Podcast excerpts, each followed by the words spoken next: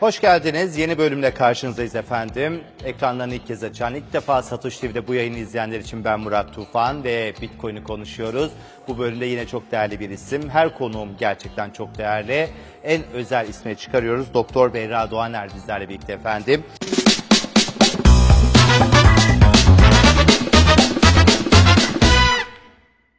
Birçok kimliği var ve özellikle Ostim Teknik Üniversitesi öğretim üyesi, Özak Gayrimenkul Yatırım Ortaklığı ve Piramit Menkul Değerler gibi yönetim kurulukları üyelikleri var. Aynı zamanda halk arzı arıcılık yapıyor.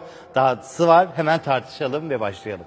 Ben sayarken yoruldum Berra Hanım. Çünkü e, bakıldığı zaman Piramit Menkul Değerler, Özak Gayrimenkul Yatırım Ortaklığı ve birçok yerde herhalde yönetim kurulu üyelikleriniz var. Ama esas işiniz şu anda akademisyenlik. Bizzat şahsi olarak da halka arzlara aracılık yapıyorsunuz. Kızınıza, eşinize, dostunuza vakit ayırabiliyor musunuz efendim? Tabii ayırıyorum. Ee, aslında bütün bu kadar çok şapka benim meslekte 40. yılım olmasından kaynaklanıyor. Çok güzel ben deneyim. 1983 yılında daha borsa yokken, finansal piyasalar yokken sermaye piyasası kurulu kuruldu ve ben SPK'nın ilk dönem e, meslek personeli oldum. 83-2023 tam 40 yıl. Tabii öyle olunca e, bir sürü şapkayı da her zaman bir arada taşımayı çok sevdim. Şimdi de aynı şekilde devam. Deneyim çok önemli bir şey, çok saygı duyulan bir şey. Ben yani insanlara e, yaş ya da işte başka şeylerden ziyade deneyim ve bakış açısıyla gerçekten de saygı duyulması tarafındayım. Ama tabii ki yaşla da alakalı bir durum. 40 yıllık bir deneyim. Herhalde parayla satılamayacak kadar değil mi? Gerçekten Satın alınmayacak öyle. kadar büyük bir deneyim.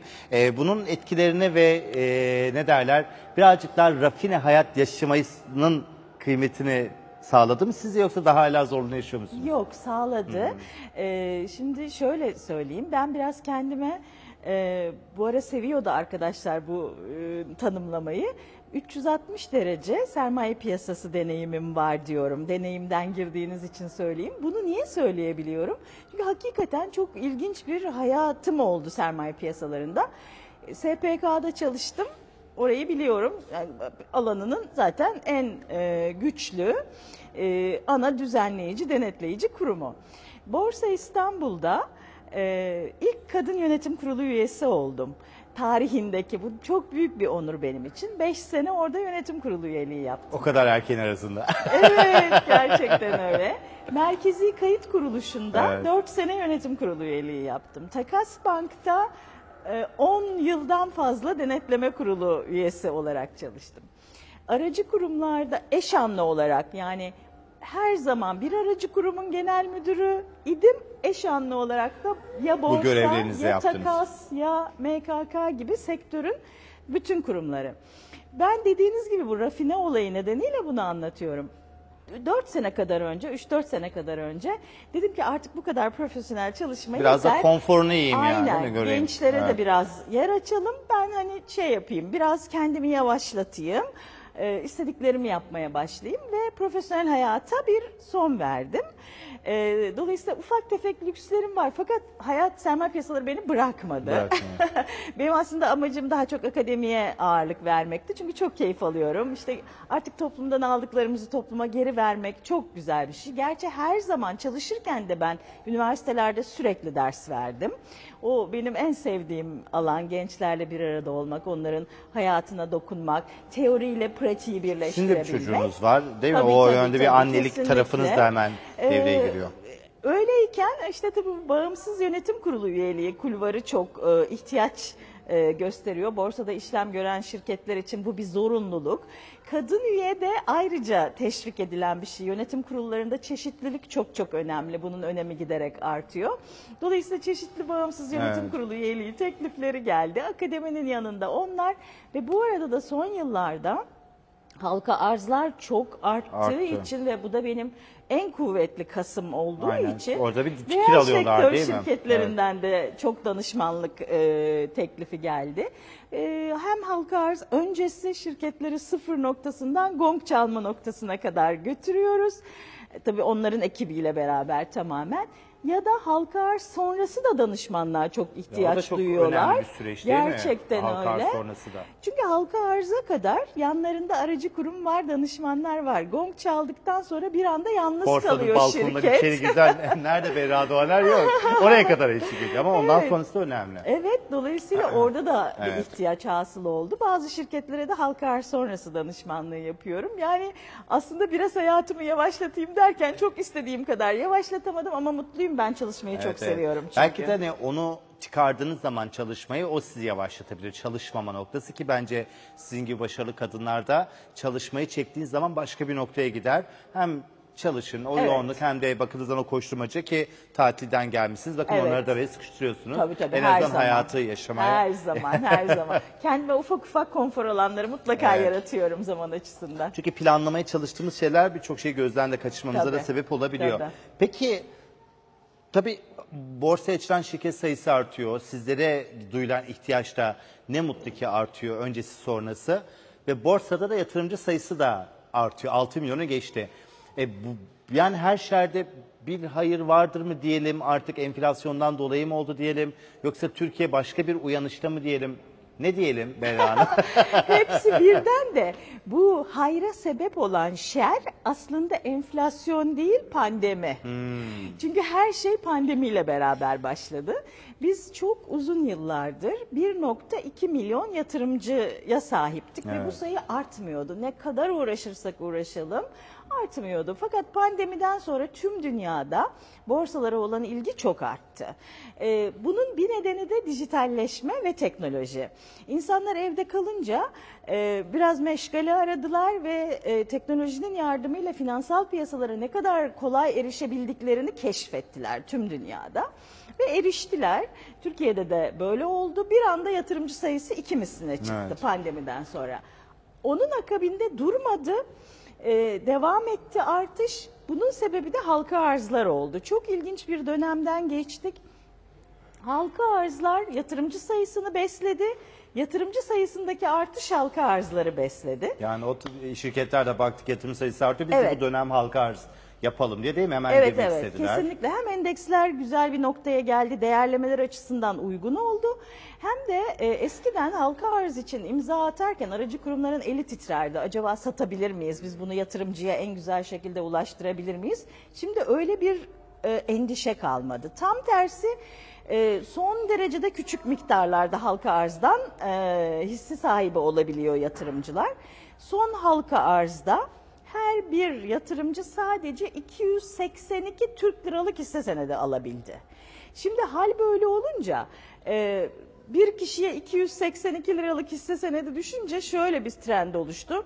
Eşime de hesap açayım, kızıma da açayım, oğluma da açayım, komşuma da açayım derken şu andaki bu Altı milyonu 6.3 geçti. milyona çıkan sayının altındaki ana etmen halka arzdan daha çok hisse alabilmek motivasyonu. O zaman çok da dikkate almak lazım ama çok da bir yönüyle de dikkate almamak gereken de bir rakam herhalde. Aslında değil.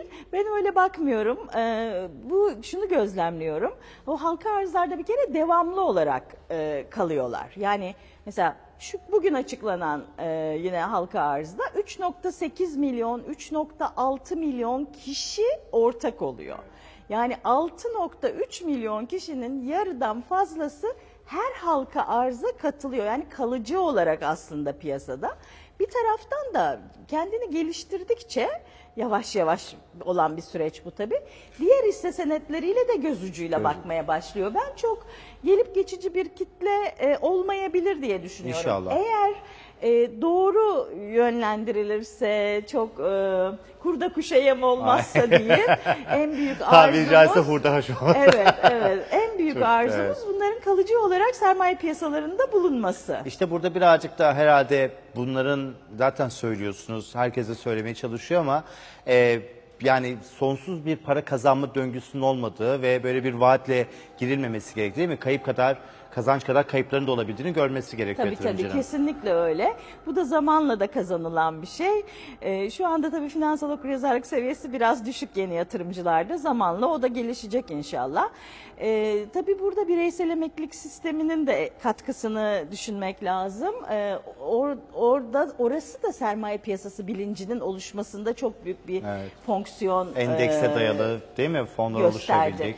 Yani zorunlu katılım ya da Evet. otomatik katılım dediğimiz sistemle e, her çalışan kişi bir kez sisteme girince ve orada da yatırım fonu tercih etmek yani bir sermaye piyasası ürünü almak gerekince herkes bir ufak ufak ufak ufak kendini o alanda geliştirmeye başladı.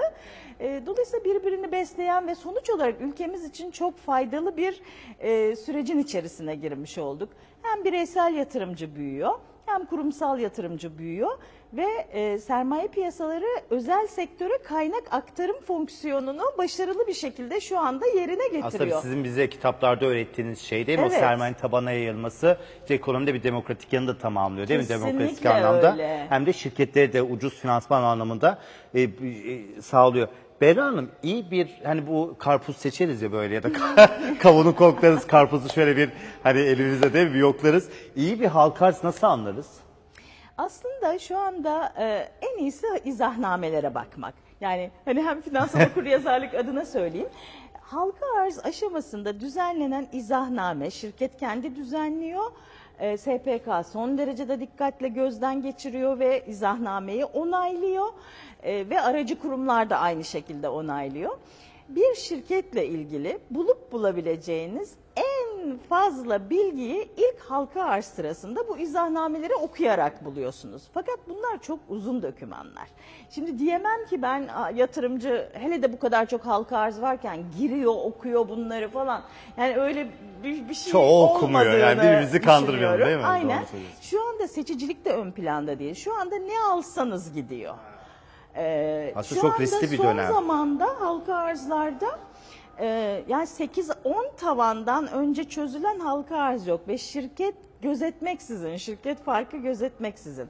Şimdi dolayısıyla bu izahnameleri bu kadar fazla okuyamayınca böyle hap gibi bilgiler çıkartıyor aracı kurumlar. E, onları en azından okuyarak veya fiyat tespit raporlarını okuyarak Yine kısa, daha kısa dokümanlar bunlar. Şirketle ilgili çok net Aynen. bilgi sahibi olabiliyor yatırımcı. İnşallah bunu böyle bir konjonktür olduğunu değil mi? Kısa ya da uzun vadeli değil de bir orta vadeli bir konjonktür, geçiş dönemi olduğunu bilin. Her halka kazandırmaz. Değil mi Berra Hanım? Şu anda çünkü belki Tabii. hani izahnamede kötü ama dönemi şartlarından dolayı giden halka arzlar da vardır. Sizin belki hani uzaktan izlediğiniz, bizzat içinde olmadığınız. Ama borsa şu anda öyle bir dönemde enflasyondan dolayı herkes bir şey alıp bir şekilde yükseltme eğiliminde. Evet yani fakat orada tabii e, çok kötü şirketler halka açılıyor mu? Kanımca açılmıyor. Çünkü orada belli eşikler var bir kere. Hani belli kriterler var. Hem SPK'nın koyduğu sayısal kriterler var. İşte aktif toplamın şu kadar olacak, ciron bu kadar olacak. Borsanın koyduğu çeşitli sayısal kriterler var. Onun dışında sayısal olmayan SPK ve e, borsanın incelemeler sırasında ortaya çıkarttığı e, hususlar oluyor ve hani tüm halka arzlara da yol veriliyor diyemeyiz. Yo, o anlamda zaten söylemedim ama iyi bir şirket bir şey olup- var. Hani orada bir eliminasyon mekanizması var. Yatırımcı biraz onun güveniyle de e, giriyor. Ama şöyle bir şey de olmuyor mu Beyran? Mutlaka SPK'nın bu Maastricht kriterleri gibi bir şey sonuçta değil mi?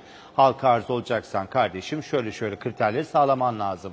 O yüzden zaten o Şampiyonlar Ligi'ne giren kulüpler gibi o firmalarımız da buna hak kazanmış, buna haiz kurumlar. Ama girdikten sonra fiyatı düşebiliyor. Tabii, yani o tabii, gün tabii, halka arz tabii, edilirken maalesef tabii. şanssızlık oluyor ya da ülkede gündem çok iyi olmayabiliyor. O yüzden yani halka arza bakarak bu şirket çok iyi ya da çok kötü gibi bir e, şey yapmak biraz şey olabilir. Benim yanlış bir algı olabilir. Şu, asıl uyarım şu. Halka arzdan hisse almanın şu bu konjonktürde, içinde bulunduğumuz konjonktürde çok büyük bir parasal riski olduğunu düşünmüyorum.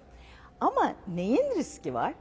Ee, bu yeni halka arz edilen şirket 1, 2, 3, 5, 8, 10, 12, 14. tavanına doğru çık oradan gidiyor. artık. İşte oralarda almak.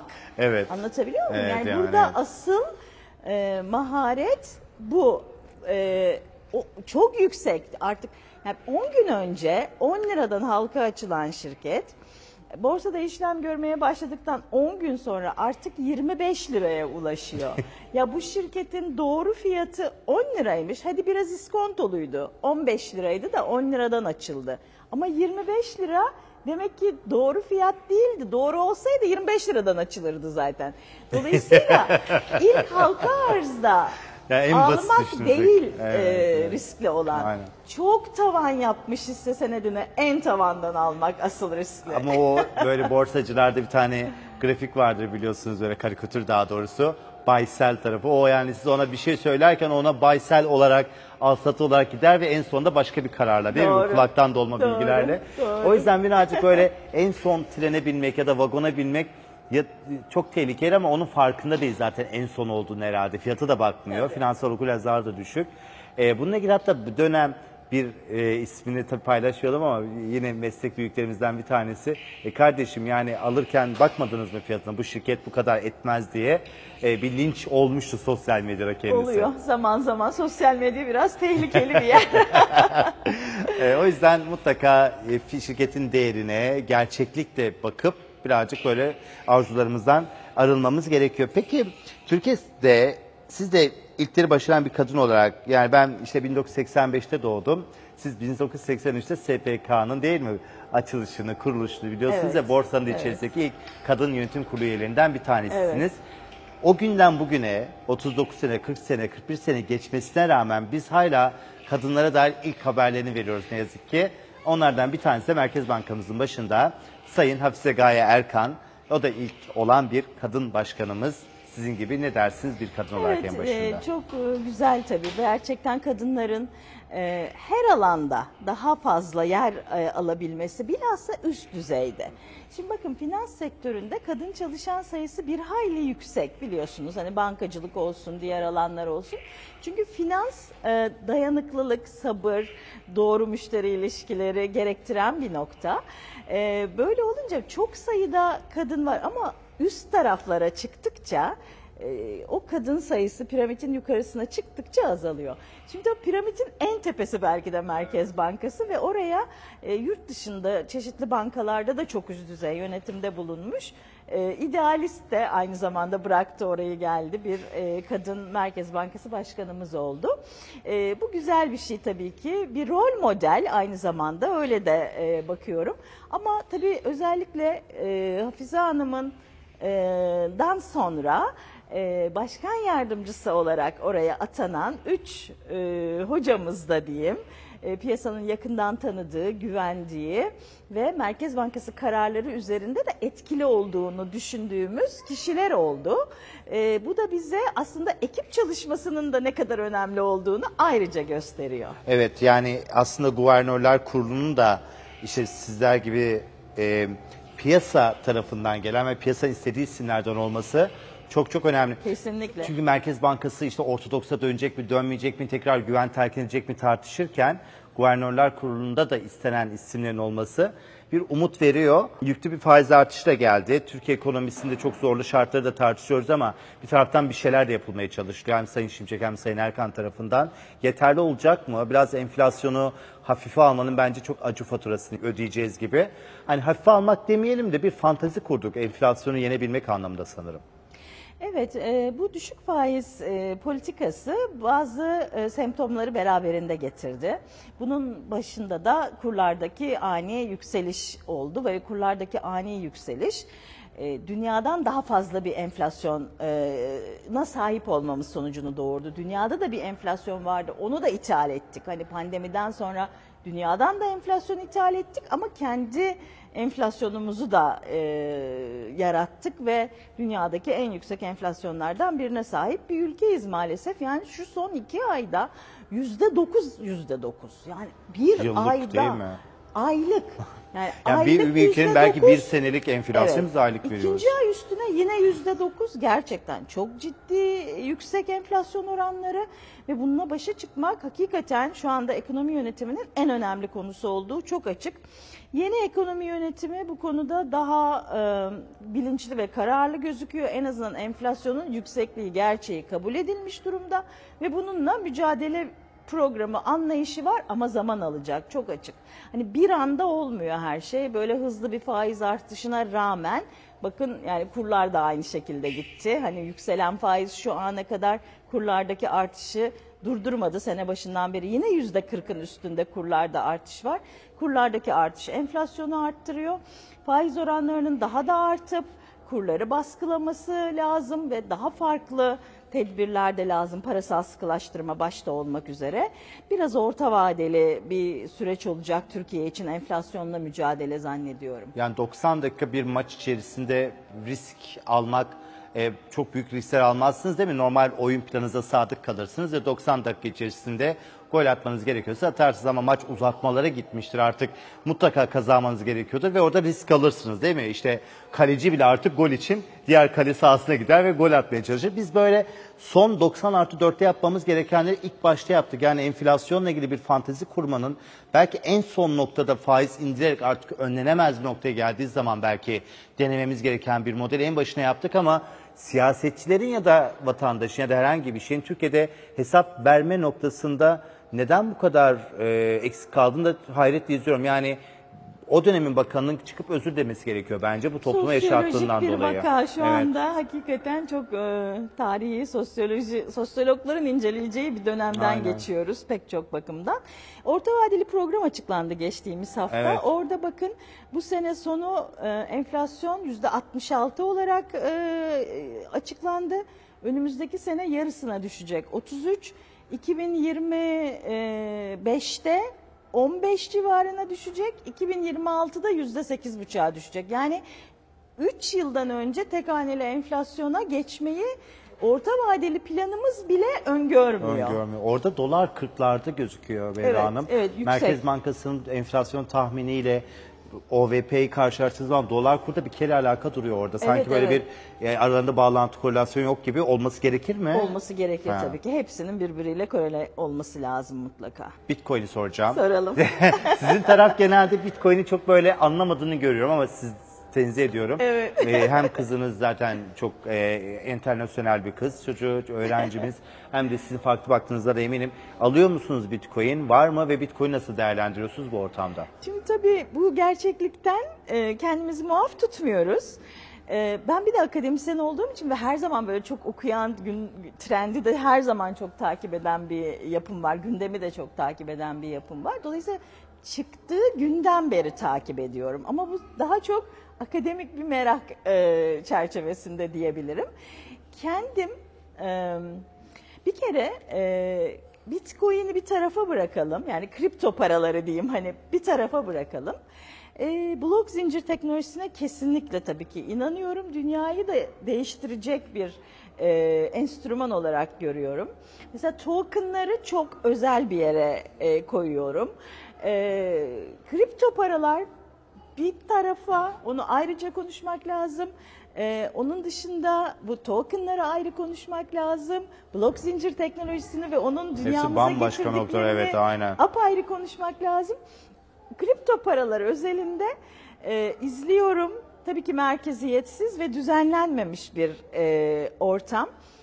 Hele benim gibi düzenleyici taraftan gelmiş, düzenleyici tarafı Aynen. oluşturmuş bir Aynen. kişinin kripto Asıl paralara suçluyu çok bulduk sıcak sizi. bakabilmesi yani hakikaten o kadar Aynen. kolay bir şey değil. Ee, fakat bir de anımı anlatayım size bu konuda. Ee, biz benim kripto paralarla e, hatta bitcoinle erken tanışmamın bir sebebi de e, yakın arkadaşım, meslektaşım e, Özgür Güner ile biz Türkiye Sermaye Piyasaları Birliği'nde yönetim kurulunda iken bundan 10 küsur yıl önce ve kendisi de çok köklü bir aracı kurumun genel müdürü Aynen. iken hepimizi şaşırtan bir karar aldı.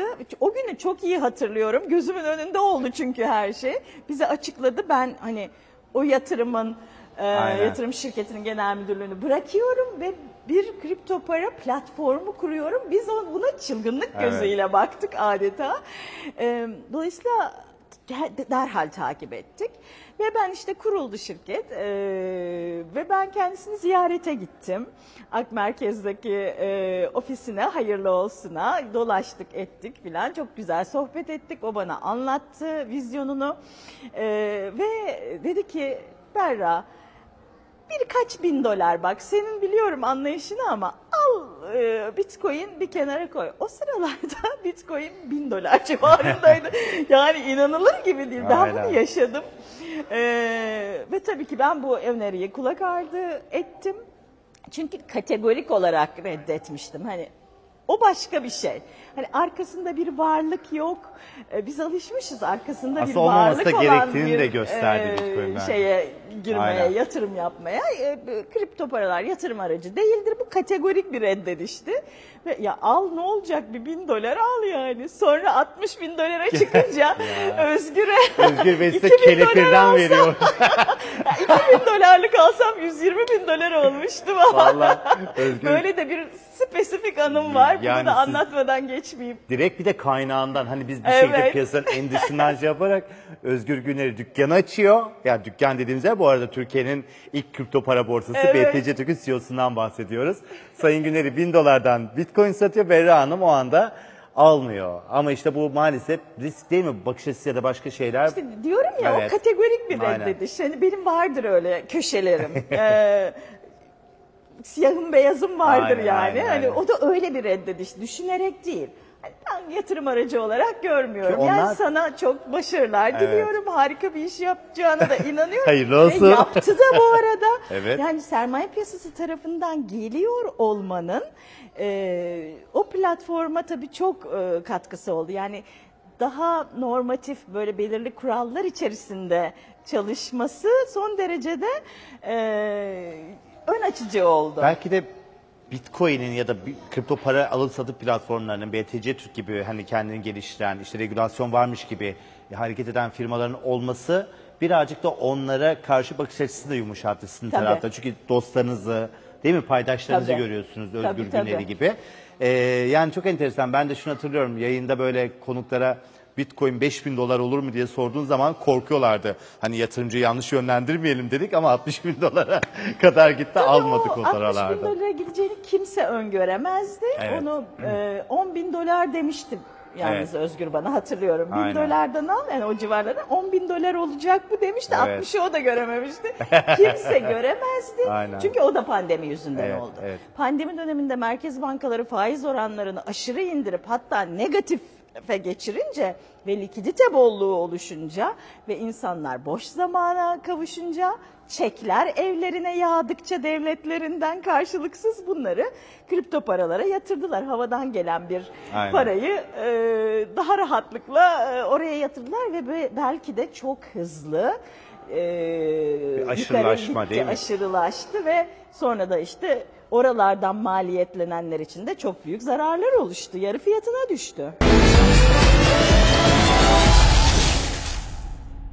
Evet Bitquiz bölümüne devam ediyoruz. Özellikle iki kız annesi, aynı zamanda piyasa uzmanı Doktor Veyra Deoner'le de konuşacağız ve hani burada kız çocuklarınızı söylememin sebebi gençleri en iyi zaten çocuklarınızdan biliyorsunuz. Az önce de konuştuk bir kızınız İngiltere'de tıp okudu ve orada doktor. Çok gurur verici. Bir tanesi 3 bölüm aynı anda okumaya çalışan ayrı bir genius. Evet. Gençliği nasıl görüyorsunuz? Yani kendi çocuğunuz gibi tabii ki baktığınız zaman mükemmel bir gençlik var ama her Z jenerasyonu kuşağı da aynı da olmayabiliyor. Genel olarak çok iyiler. Ben öyle görüyorum. Cesaretli, e, daha ne yapmak istediğini bilen, e, daha çok kaynağa sahipler.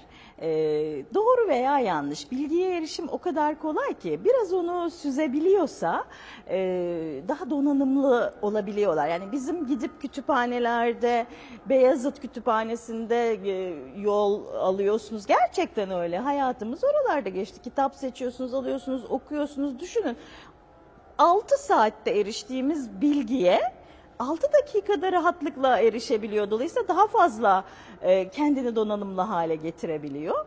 Bu büyük bir fırsat onlar için ve dolayısıyla o nesil bizi aştı aştı aştı diye düşünüyorum. Çok e, güzel bir e, nesil var. Daha girişimci mesela. Hani bizim zamanımıza göre ee, hem sosyal girişimler çok fazla, ticari girişimler çok fazla, hani girişimcilik kasları gelişti. Ee, ben çok umutluyum Evet, evet. gençlikle ilgili. Daha özgüvenler. Bence o yüzden devrimlerin ya da dönüşümlerin süresi de kısalıyor. Çünkü fikirler daha hızlı. daha Teknoloji sayesinde evet, uluslararasılar daha mesela uluslararası, yani evet. hakikaten biz e, üniversiteyi bitirip ülkemizde çalışmak ana fikirde hepimiz için belki senin için bile. Aynen. E, Ki o yüzden hiç burada kaldık bakmazdık zaten. hani acaba yurt dışında mı okusam yok işte yurt bitirdikten sonra yurt dışında mı bir şey. Ya, ö- düşünmezdik ama şimdi zaten başından itibaren o kadar uluslararası bakabiliyorlar ki olaya. Ee, Türkiye'de yaşayıp yurt dışı firmalar için çalışıyorlar. Ee, iyi eğitilmiş e, ve Türkler zaten çok e, çalışkan. Gerçekten Avrupalı e, emsallerine göre daha çalışkanlar ve bu da Türkleri uluslararası piyasalarda da çok ön plana çıkarıyor. İnşallah daha prestijli işleri imza atarız. Peki kızınız dedi ki Londra'daki doktor olan eee, kardeşimiz diyelim. Anne ben evleniyorum. Düğün yapacağım. Ama böyle altın tö- töreni vesaire istemiyorum. Bana düğünde altınlarımı bitcoin olarak taksınlar. Kabul eder misiniz bir anne olarak? Ederim tabii. Dijital eee, takacaklar yani soğuk cüzdanını aktaracaklar. Evet evet kesinlikle ederim. Çok yenilikçi, çok keyifli Evet. bir şey. Ne kadar güzel, çok iyi oldu. Bence de. Keşke dese ama asla demez. o kadar para piyasalarına, finans piyasalarına uzak ki ben buna biraz üzülüyorum. Evet. Belki de sizin ele almanızı bekliyor zamanla. bir Ee, parayı herhalde kazansın. Benim çok Evet. yoğun e, çalışıyor olmam onları biraz finans piyasasından uzak tuttu. Tepkisel bir Evet. şey olduğunu düşünüyorum. Evde her gün hisse. evet. Her gün izahname. E, bunlar tabii zor olabilir. Peki Berra Hanım şunu son olarak soracağım. Ömrünüzün geri kalanında ve insanlığın geri kalanında diyelim başka bir yatırım aracı uygulan çıkmasını istemedi böyle bir üst akıl regülatör diye dünyada. Artık bundan sonra bitcoin, altın ve dolar olacak dedi. Örnek veriyorum. Burada oranlarını siz belirleyin ve bundan sonraki ömrünüzün geri kalanında bu üç ürüne yatırım yapmanız gerekirse oran olarak en çok hangisini alırdınız? Tabii işte bir portföy yaparım diyecektim. Evet. Zaten sen onu söyledin. Hani hiçbirini tek başına almam. Evet. Bu arada işte hisse senetleri yok, sabit getirili ürünler yok. Hani onları bir tarafa koyuyorum. Bu üçünde altınla dolar zaten son derecede Korele beraber gidiyor. Eşit dağıtırım diyeyim. Anladım. Tabii. 30 30 30 gibi. Madem başka seçeneğim yok. 35 35 30 gibi eşit dağıtırım herhalde. Soru kötüydü bence ya kendi. ya aklın yolu bir yüzde otuz, yüzde otuz. Üç tane seçenek varsa. Aldınız ama değil mi Özgür Bey'in uyarısından sonra bin doları geçti ama şu Almadım. anda hala mı Almadım, almadınız? hiç almadım. Çünkü dedim ya ben hani kategorik olarak zaten bu bir yatırım aracı değildir. Bu akademik olarak izlenecek bir Hmm. Üründür. alandır diyerek fiziki olarak hiç yatırım Anladım. yapmadım. TL olarak alabiliyorsunuz. 100 lira alınabiliyor artık. Ee, o yüzden e, size en yakın zamanda inşallah e, temas ettireceğiz. Soğuk cüzdanınızda. Bir düzenleme tarafı çok önemli. Evet. Bir çok kısaca ona da isterseniz değinelim. Uzun zamandır Türkiye'de bir en azından kripto para platformları ile ilgili bir düzenleme bekleniyor. Onu da bir e, unutulmasın. Çok gündemi var Evet. Türkiye'nin. Hakikaten e, her şey çok üst üste geliyor. Anlıyorum gecikmeleri ama e, belki de onu tekrar bir hatırlatmak, bir daha e, düzenleme tarafını e, çağrıda bulunmak Çağrıda- güzel olabilir. evet buradan regülatörlere de çağıralım. Yatırımcı kendini daha çok güvende hissetmek istiyor. Şimdi siz Berra Hanım soğuk gibi. para, e, soğuk cüzdan deyince hani Aynen. aklıma geldi. Daha güvenli hissedebilir gerçekten. E, Evet. Daha güvenli de olabilir. Çünkü istenmeyen bazı olaylar da oldu. Onların önüne geçilmiş olur. E, piyasanın gelişmesi isteniyorsa e, ben bilhassa büyük köklü bu işi daha ciddiyetle yapan herhalde 40'a yakın kripto para platformu var. Bunların Evet. herhalde en azından e, yarısı ciddiyetle e, daha böyle e, bir e, sermaye piyasası ya da para piyasası kuralları ile e, davranarak e, kendini geliştiriyordur muhtemelen. Mutlaka de- olmayan da vardır değil mi? Ona da bir çeki düzen Hani, verirler. çeki düzen verir. Kesinlikle. Evet, genel kaliteyi yükselteceğini Aynen. düşünüyorum açıkçası. E, olumlu etkileri olur diye tahmin ediyorum. İnşallah. Türkiye'nin gerçekten çok sorunu var. Bu sorunlarımızı artık böyle hemen halledip regülasyondur, ülkenin geleceğine dair adımları da atmak temennisi de diyelim. Berra Hanım çok teşekkür ederiz. Sabrınız için, buraya geldiğiniz için. İstanbul'da hayat şartları çok zor farkındayız. Ama burası çok güzel bir yer. E, dolayısıyla burada bulunmaktan ötürü de e, mutluyum. Çok güzel bir deniz manzarası, arkada Aynen. martılar. Bir romantik tarafı da var değil mi? Kesinlikle çok çok teşekkür ederiz tekrar. Doktor Berra Doğaner efendim, e, Ostim Teknik Üniversitesi öğretim üyesi. Aslında piyasanın birçok yönünde 360 derece finans, finansal piyasalarda temas etmiş bir isimle konuşmuş olduk. E, gelecek bölümde tekrar görüşeceğiz tabii ama Satoshi TV'yi mutlaka takip etmeyi, videoyu beğenmeyi de unutmayın efendim. Görüşürüz.